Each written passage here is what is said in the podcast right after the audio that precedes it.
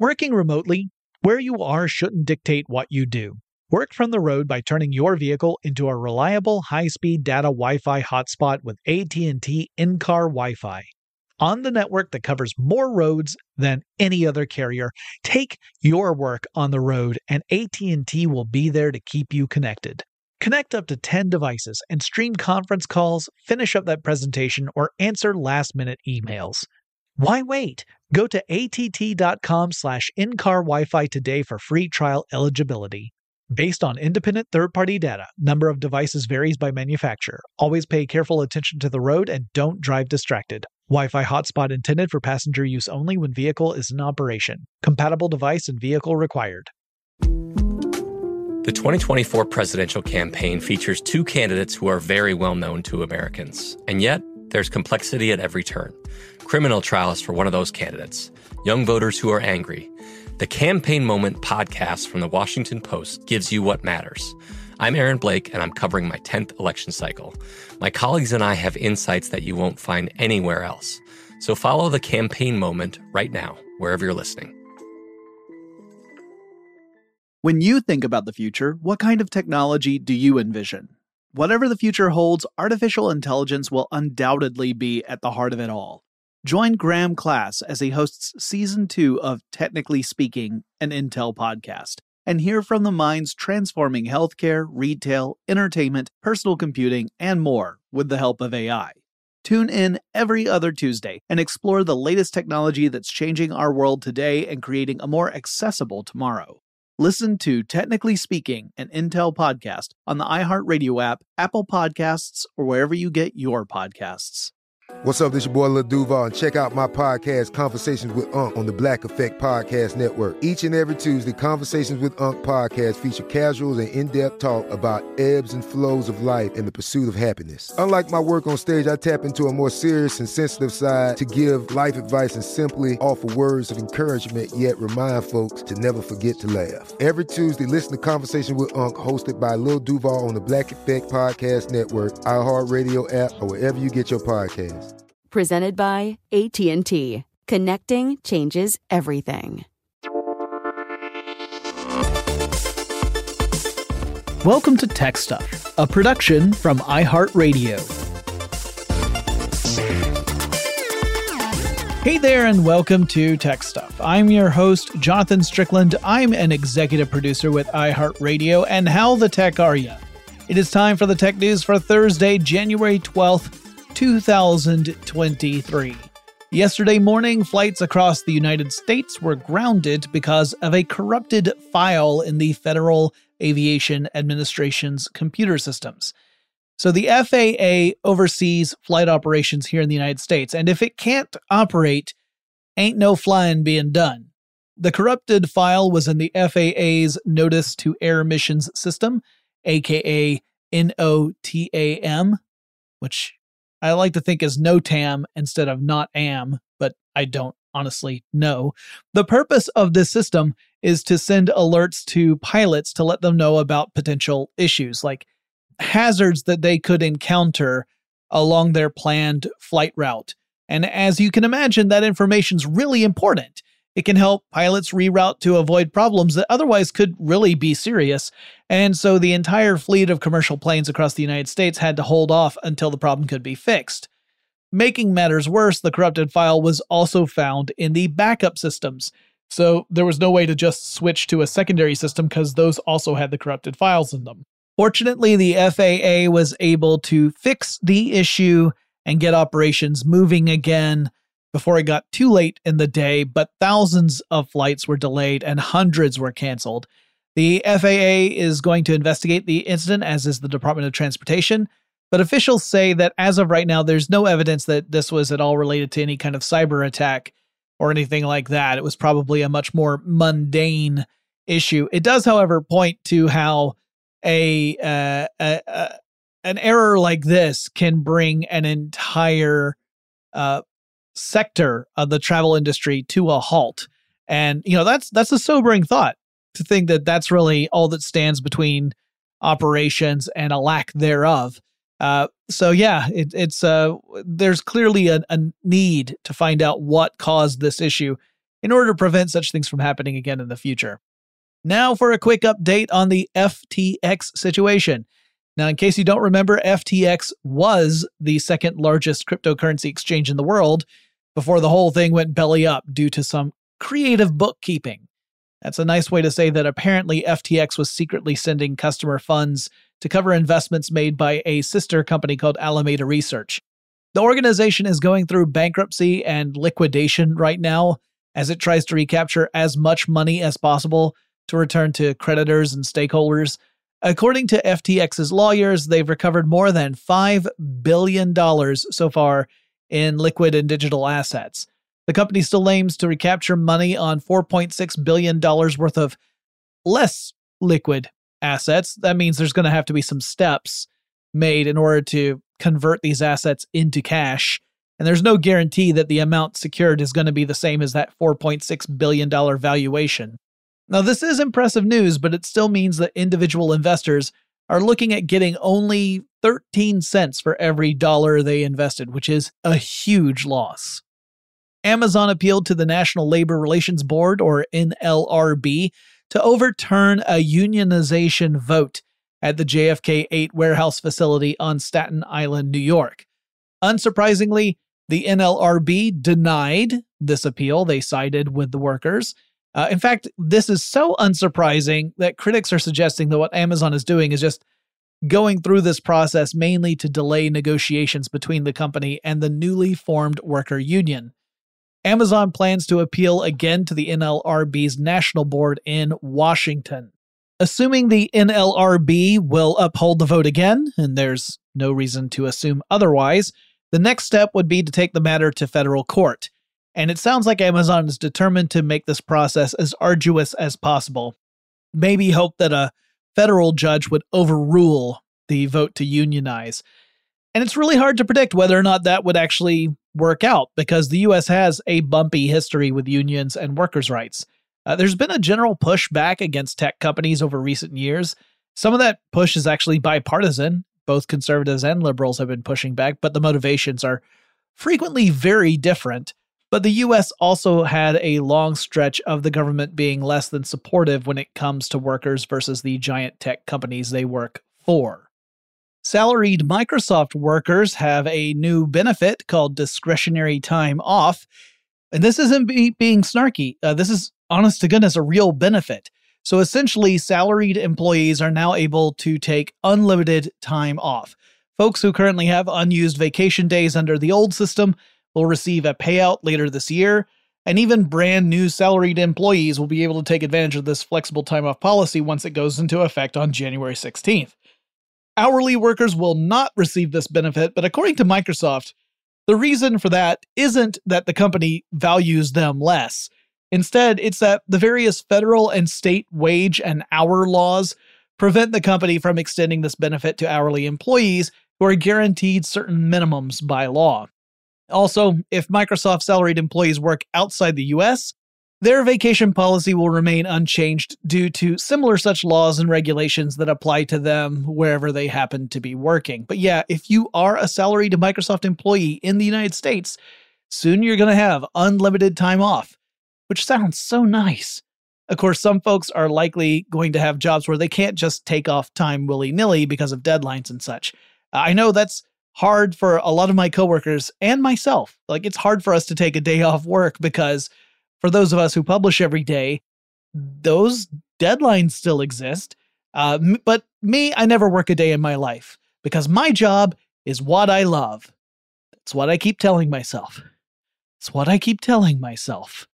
Okay, I've got another A I story to share with y'all. The Byte reported yesterday that C net, a tech news and review outlet, uh, which has employed several of my friends throughout the years, has been using A I on the Q T to generate certain articles. Now, they're not using it to generate breaking news articles or product reviews or anything like that. Instead, they're using it for more evergreen articles in the C net financial pages that aim to explain things like C Ds, as in certificate of deposit, not compact disc. In other words, these are articles meant to inform people about money matters. Well, The Byte found that several articles, more than seventy of them, had this generic byline of C net money staff. And if you clicked on that byline, you would see the phrase, "This article was generated using automation technology," which I'm gonna, I'm gonna chastise C net. That's passive voice. Really, it should read, "Automation technology generated this article." Anyway, it was a bit of a surprise. The note on the byline also explains that each automated article went through edits and fact-checking to make sure it was accurate. So it kind of sounds like this was an experiment. C net had not issued any sort of press release about using A I to generate articles, which makes this discovery a little bit awkward. Though again, C net did include this information in the byline info on purpose, so anyone could have come across this. It wasn't exactly, you know, hidden beyond discovery. It wasn't in a disused lavatory with a sign on the door saying, "Beware of the leopard." Obviously, this sort of thing will spark conversations about relying upon A I instead of, say, paying an actual human being to write the article. But then again, this article kind of falls into, uh, let me just call it boring topics. These articles can be tedious and unfulfilling to write. Trust me, I used to write those kinds of articles occasionally for How Stuff Works. Now, a lot of the articles I wrote for How Stuff Works were great. It was very engaging.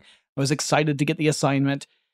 But there was a point where I had to write about seven articles related to towing, as in towing something behind a vehicle. And you might think, wow, that sounds dull as heck. And you'd be right. I hated doing it. In those cases, having an A I system that could generate the initial article and then have a human editor to fact check and make edits might have been a welcome addition. Like if they had offered that, like, hey, would you rather we take these articles off your assignment and give them to A I? I would have said, yes, please. So this kind of falls into one of the three D's that A I is supposed to help out with.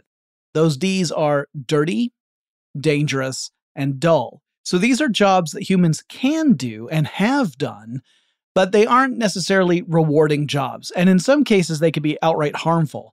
So is there danger in assigning those kinds of articles to A I?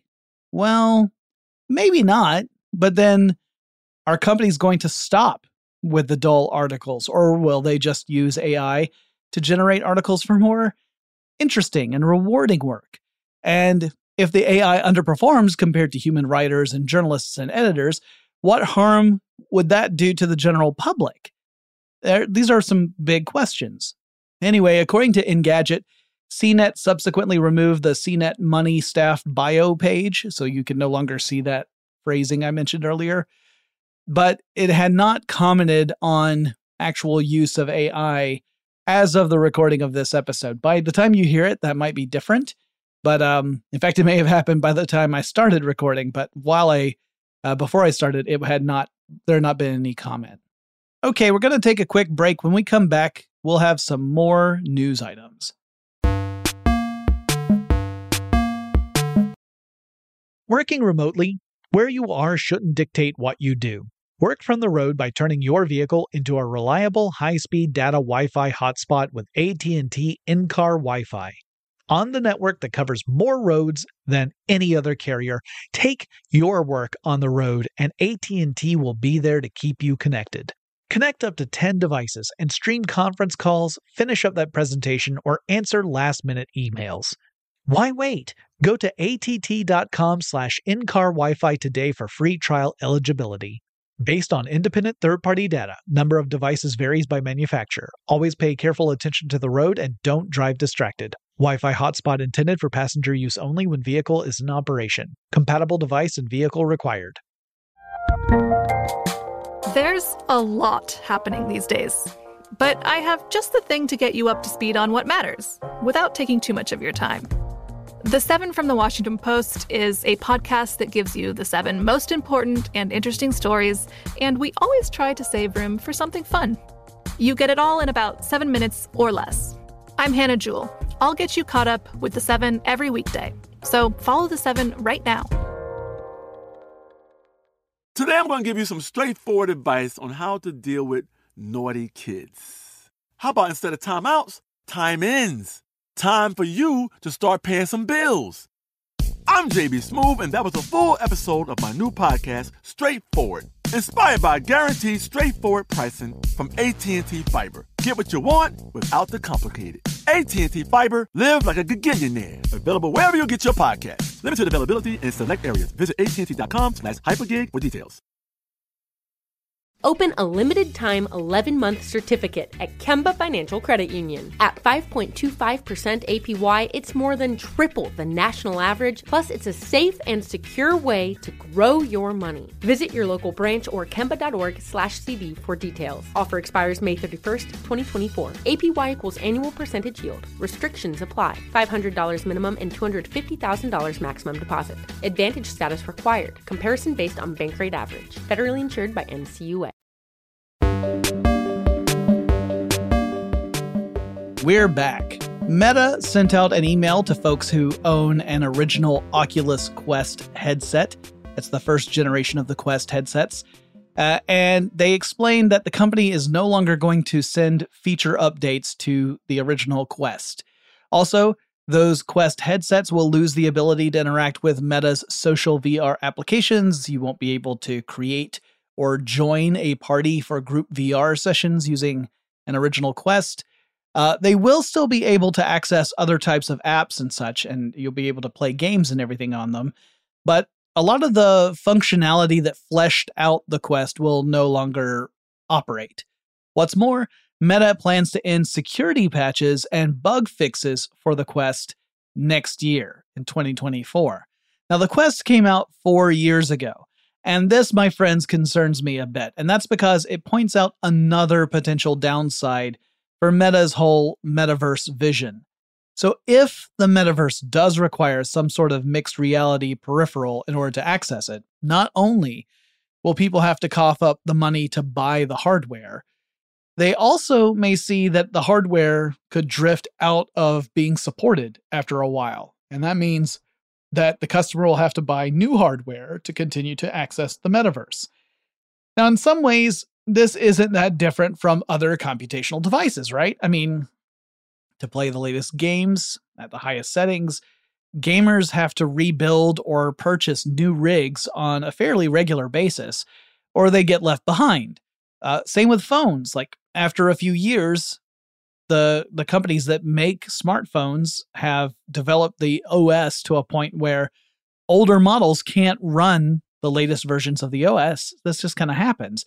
But if you're talking about accessing a persistent online world that presumably is the next incarnation of what it is to be online, then having to buy new equipment because the company stops supporting the stuff you already own really stinks.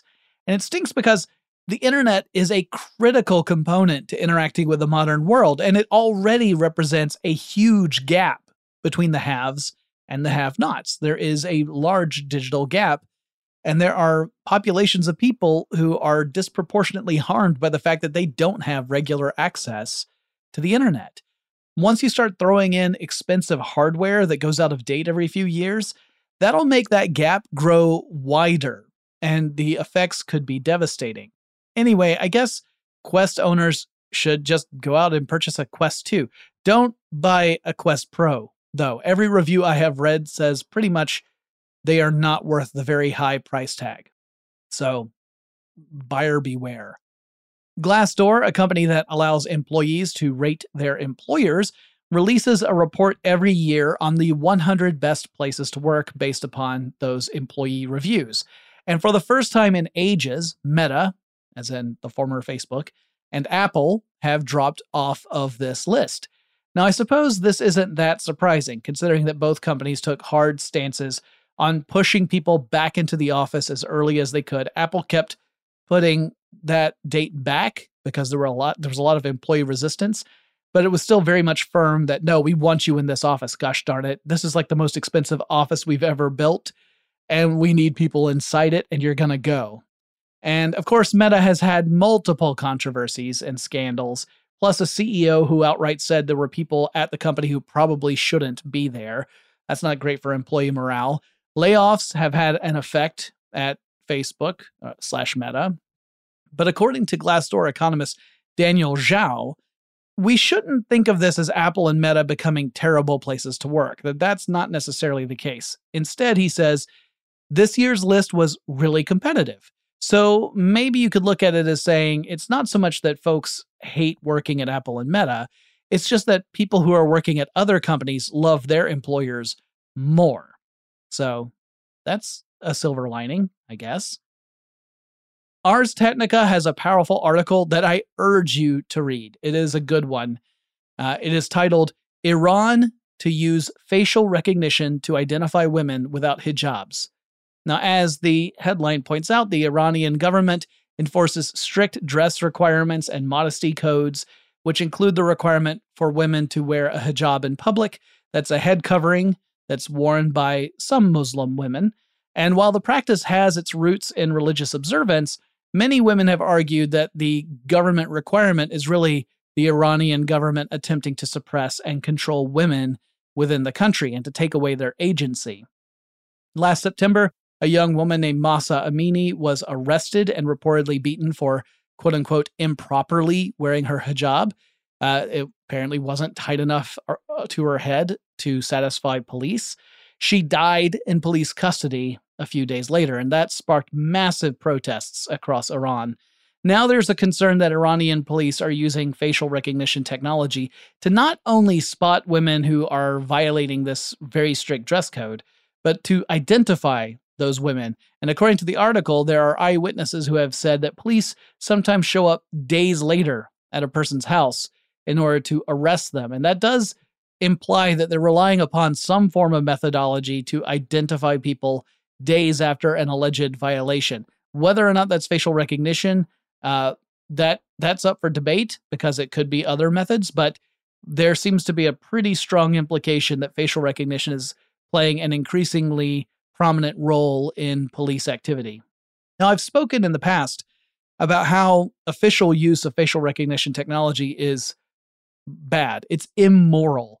Uh, now, mostly in those cases, what I was talking about, I was talking about bias that could be in models, and that can lead to misidentification cases and wrongful imprisonment and upending an innocent person's life based off faulty technology that should not be used in this kind of application. But in an extreme case like the one that we're talking about with Iran, I think it's beyond question that facial recognition technology is facilitating human rights violations. Last year, I did a loose history of social networks, and I mentioned toward the end of that series the rise of some politically far-right platforms like Parler.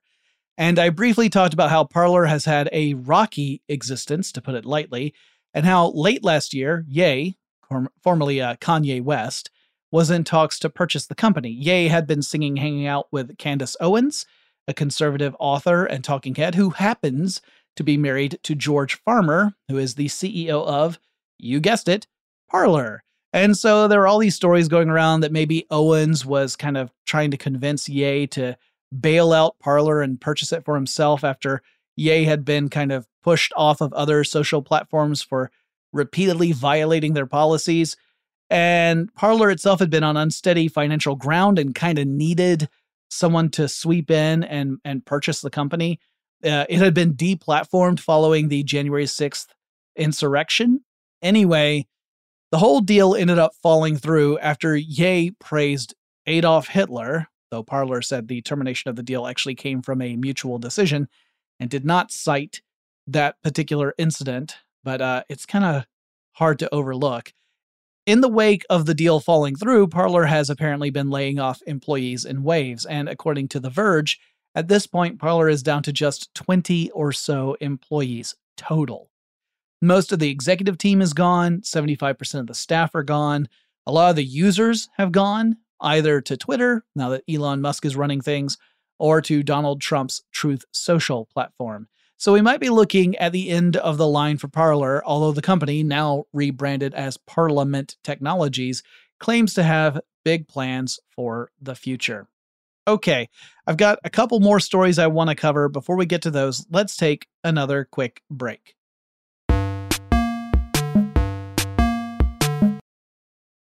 Working remotely, where you are shouldn't dictate what you do. Work from the road by turning your vehicle into a reliable high-speed data Wi-Fi hotspot with A T and T in-car Wi-Fi. On the network that covers more roads than any other carrier, take your work on the road and A T and T will be there to keep you connected. Connect up to ten devices and stream conference calls, finish up that presentation, or answer last-minute emails. Why wait? Go to att.com slash in-car Wi-Fi today for free trial eligibility. Based on independent third-party data, number of devices varies by manufacturer. Always pay careful attention to the road and don't drive distracted. Wi-Fi hotspot intended for passenger use only when vehicle is in operation. Compatible device and vehicle required. The best conversations I have with my colleagues are the ones that happen when no one is looking, when we're not one hundred percent sure yet what to write. Hopefully, having conversations like this can help you figure out your own point of view. That's kind of our job as Washington Post opinions columnists. I'm Charles Lane, Deputy Opinion Editor. And I'm Amanda Ripley, a contributing columnist. We're going to bring you into these conversations on a new podcast called Impromptu. Follow Impromptu now, wherever you listen. Today I'm going to give you some straightforward advice on how to deal with naughty kids. How about instead of timeouts, time ins? Time for you to start paying some bills. I'm J B Smoove, and that was a full episode of my new podcast, Straightforward, inspired by guaranteed straightforward pricing from A T and T Fiber. Get what you want without the complicated. A T and T Fiber, live like a gigillionaire. Available wherever you get your podcast. Limited availability in select areas. Visit att.com slash hypergig for details.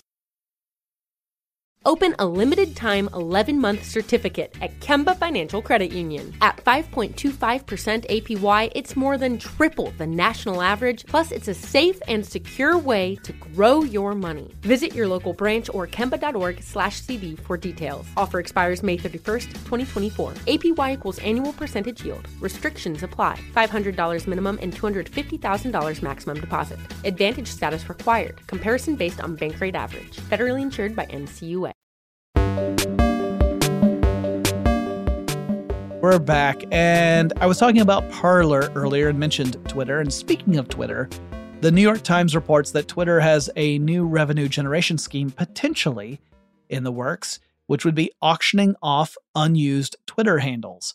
So apparently Twitter has around a billion and a half usernames representing inactive accounts. So these are accounts where no one has logged in for ages or posted anything in a really long time. Now, some of those usernames could be really well known. They might be famous handles, or they might be handles that represent famous folks or brands. And so why not auction those off? You know, make some money. That's a terrible idea, and here's why.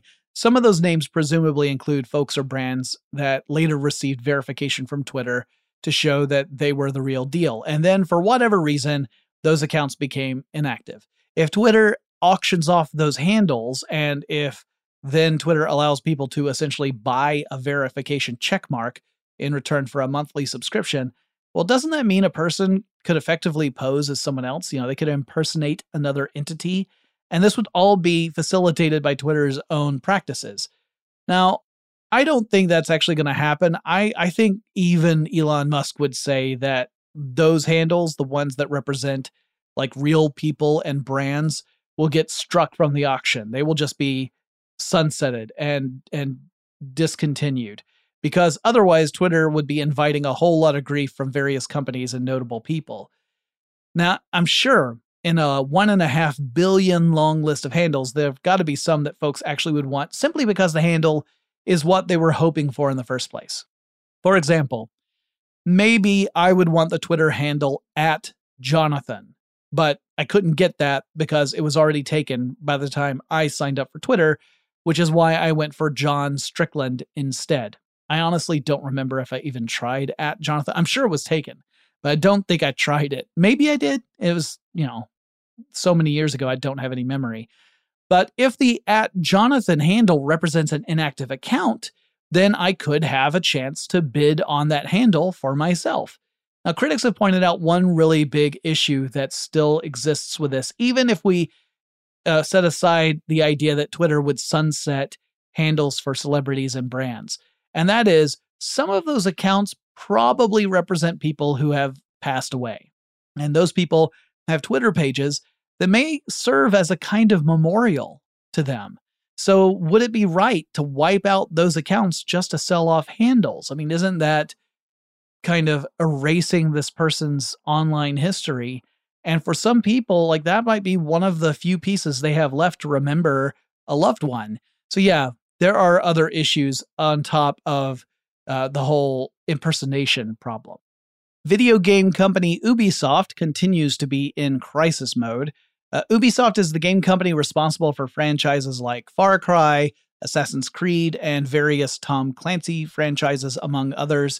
And you might remember from a couple of years ago that Ubisoft fell under scrutiny for having a toxic work environment and allegedly scuzzball leaders who were predatory toward employees. It was really bad stuff that later kind of got drowned out by Activision Blizzard when Activision Blizzard said, hey, hold my beer. Anyway, Ubisoft has had a series of financial setbacks, and last June, Ubisoft canceled four titles that were in development. That included a couple of Tom Clancy titles. Then Ubisoft saw some of its releases fall far short of projected sales, so they did poorly in the market.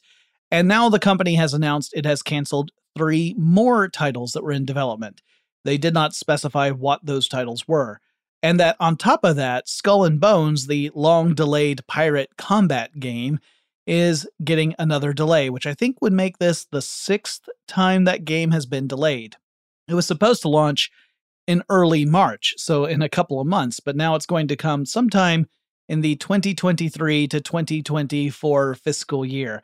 Ubisoft's fiscal years begin in April, so it is possible that the delay could just be a month or so. The company plans to reduce costs by around two hundred million euro, which is around two hundred sixteen million U S dollars, over the next two years. And that will likely include stuff like layoffs and selling off certain assets. So yeah, it's not It's not out of the, the troubled waters yet. It's still got a ways to go. Now for a couple of out-of-this-world stories. First up, Russia announced yesterday that next month it's going to send up an empty spaceship to the International Space Station in order for two cosmonauts and an astronaut to return to Earth. Uh, they were supposed to take a Soyuz M S twenty-two crew capsule last month, because uh, it, it was already attached to the I S S, but a very tiny space rock hit the capsule and apparently caused a radiator coolant leak. So there's a concern that the capsule could overheat upon re-entry uh, due to that coolant leak. And so they needed to look at uh, an alternative plan. So the rock was said to be just a millimeter in diameter, and that's all it takes. It's one of the many reasons why I say space is trying to kill you, because there's not a lot up there, but the stuff that is up there is dangerous. Anyway, Russia plans to send up the, a new Soyuz capsule designated M S twenty-three to the International Space Station on February twentieth that will bring the two cosmonauts and astronaut back home. It's being called a replacement Soyuz rather than a rescue Soyuz, as everyone who is aboard the International Space Station is safe and sound. It's just that their ride home for three of these folks got a flat, and now a buddy's going to send over a, a different jalopy to take those folks home or something. Anyway, best wishes for the crew and that the replacement mission goes off without a hitch. Finally, the James Webb Space Telescope has made its first new exoplanet discovery. Now, that's just one of the things that scientists are using the telescope to do, is to look for exoplanets. And this one is a beautiful little piece of real estate that's a quick forty-one light-year jaunt away. It's got the charming name of L H S four seventy-five b. So if you get to L H S four seventy-five c, you have gone too far. Just make a left at the Shell station. The planet is relatively close to its home star. And by relatively close, I mean very, very close. That star is very tiny. It's very dim, as in it doesn't give off much light. I'm not saying the star isn't very intelligent, unlike a lot of other stars I can think of. Anyway, the planet is so close to its star that a year on L H S four seventy-five b lasts just two Earth days. So every two days on Earth is a year on L H S four seventy-five b. And you thought twenty twenty-two was over really quickly. All jokes aside, the discovery is an exciting one as it points to a great future of using the telescope to identify more exoplanets. Beyond that, the telescope could be useful in detecting atmosphere. Uh, beyond that, it gets a little tricky. Just detecting atmosphere is hard because you actually are looking for indirect evidence that an atmosphere exists by looking for things like shimmer when you're observing the planet. Now, it may eventually help us identify plants that could potentially support life on them. So that's really exciting, too. All of this being said, even this powerful telescope has its limits. And if planets fall outside certain parameters, we might not be able to tell very much beyond, yeah, we think there's a planet there. But still, it's a very exciting time for astronomy. And that's it for the tech news for Thursday, January twelfth, two thousand twenty-three. I hope you are all well. If you have suggestions for topics I should cover in future episodes of Tech Stuff, reach out to me. One way is to download the iHeartRadio app. It's free to download, free to use. Navigate to Tech Stuff by putting that name in the little search engine. It'll take you to the page. There's a little microphone icon. If you click on that, you can leave a voice message up to thirty seconds in length for me. Or if you prefer, you can hand over to Twitter and send me a tweet. The handle for the show is TechStuffHSW. That one will not be auctioned off because it remains somewhat active. I, I tweet on it occasionally. Uh, but yes, you can send me messages through that, and I see all of those. And I will talk to you again really soon.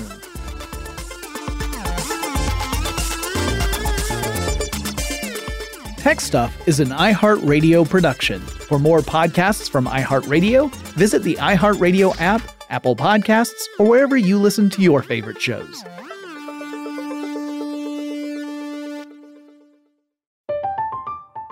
I'm Katya Adler, host of The Global Story. Over the last twenty-five years, I've covered conflicts in the Middle East, political and economic crises in Europe, drug cartels in Mexico. Now I'm covering the stories behind the news all over the world in conversation with those who break it. Join me Monday to Friday to find out what's happening, why, and what it all means. Follow The Global Story from the B B C wherever you listen to podcasts. Open a limited-time eleven-month certificate at Kemba Financial Credit Union. At five point two five percent A P Y, it's more than triple the national average, plus it's a safe and secure way to grow your money. Visit your local branch or kemba.org slash cb for details. Offer expires May thirty-first, twenty twenty-four. A P Y equals annual percentage yield. Restrictions apply. five hundred dollars minimum and two hundred fifty thousand dollars maximum deposit. Advantage status required. Comparison based on bank rate average. Federally insured by N C U A. Get emotional with me, Radhi Devlukia, in my new podcast, A Really Good Cry. We're going to be talking with some of my best friends. I didn't know we were going to go there on this. People that I admire. When we say listen to your body, really tune in exactly. to what's going on. Authors of books that have changed my life. Now you're talking about sympathy, right. Which is different than empathy, yeah. right? Never forget, it's okay to cry as long as you make it a really good one. Listen to A Really Good Cry with Radhi Devlukia on the iHeartRadio app, Apple Podcasts, or wherever you get your podcasts.